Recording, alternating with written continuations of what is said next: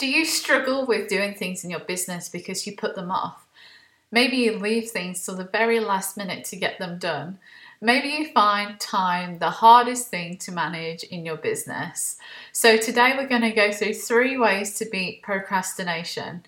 And um, we're moving into September very, very shortly. So, um, our topic for September in our membership is time management. And the question at our business socials throughout September is going to be how do you beat procrastination and doing things in your business?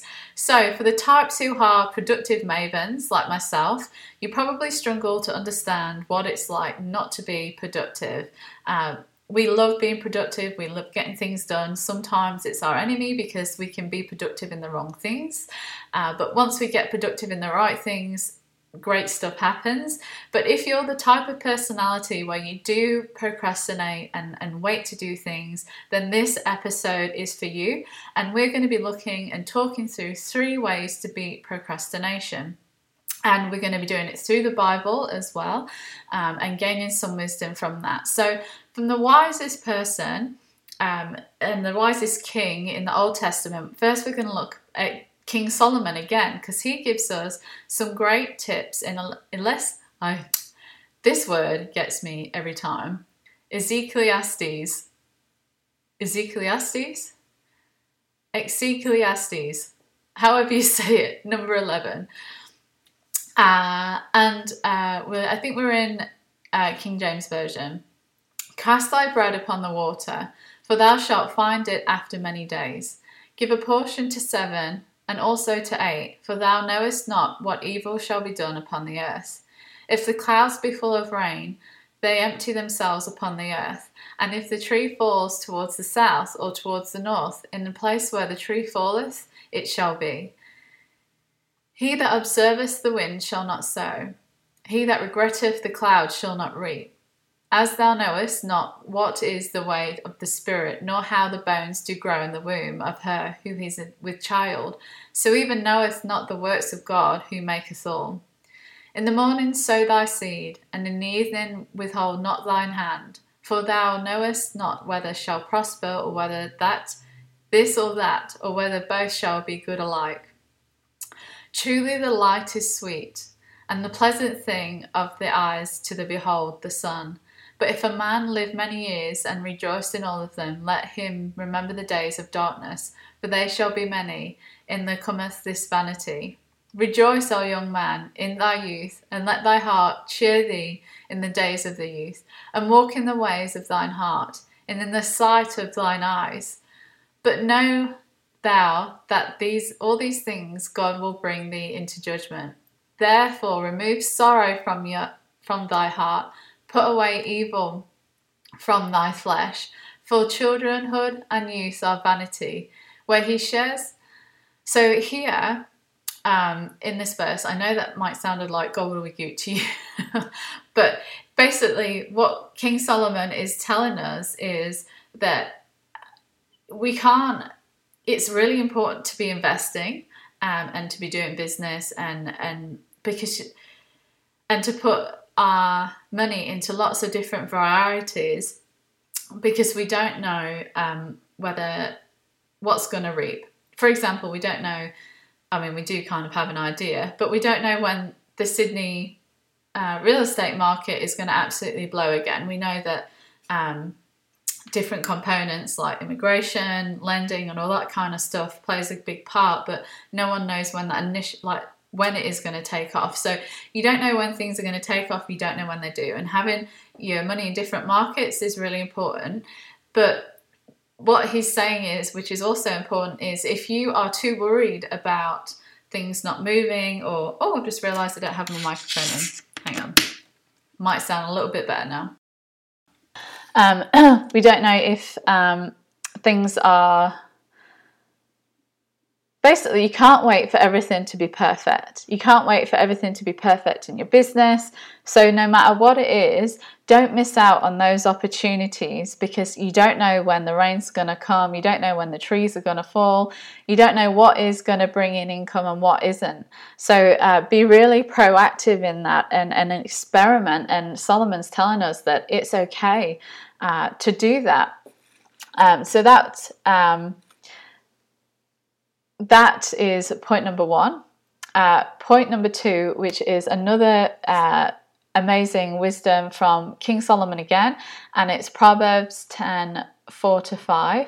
He becometh poor that dealteth with a slack hand, but the diligent but the hand of a diligence maketh rich.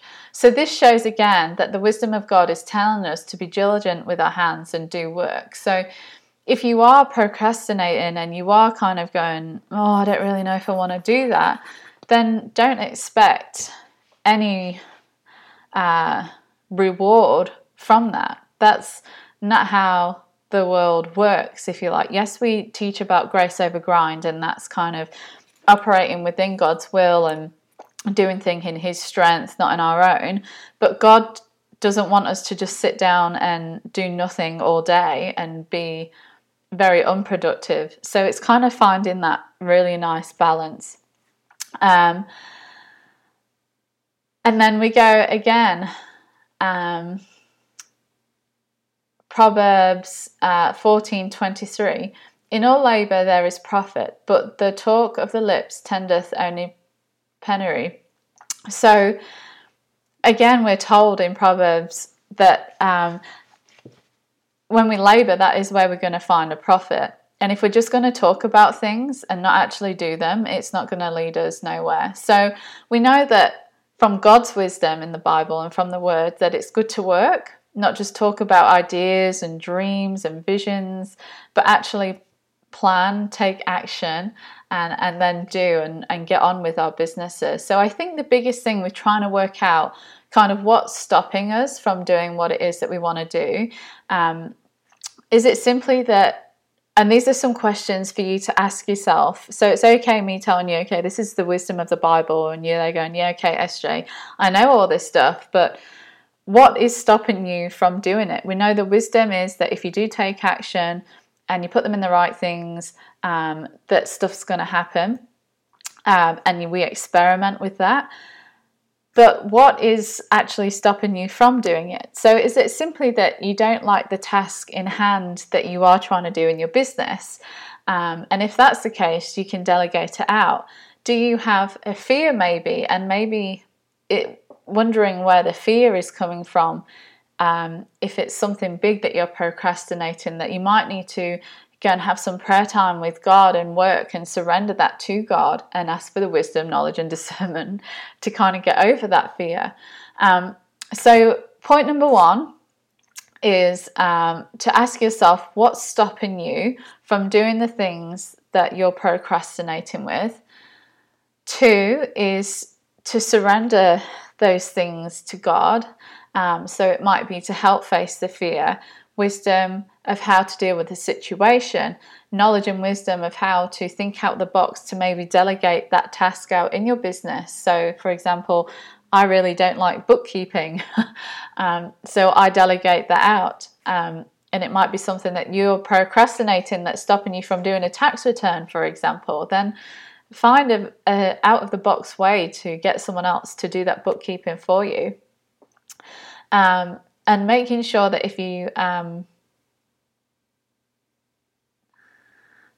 catching up with where I am in my notes. I've lost where I am. And number, I'm going to just move on to point number three. So, number three is make sure the thing that you want to do the least is actually going to make a difference to your business. So, if it isn't doing anything for your business or brings in no value to your business or to your customers, then why are you doing it? Why are you doing that task?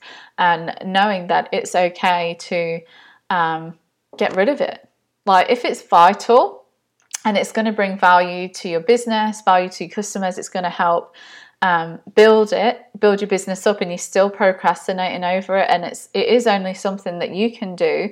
make it the first thing you do on your list so it's over and done with. Don't leave it to the very end. Do what you hate doing first. Do it first thing in the morning. You're fresh, you've got the most willpower, um, you're ready for the day most of the time after your coffee, um, if you drink coffee. So just get it over and done with and and just make that an important priority. Get it done. You'll feel better for it.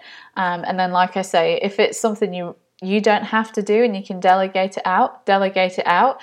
If it's has no use to your business or your life whatsoever, get rid of it. You have my permission to not do the things that are not going to help and improve your business and investing or whatever it is.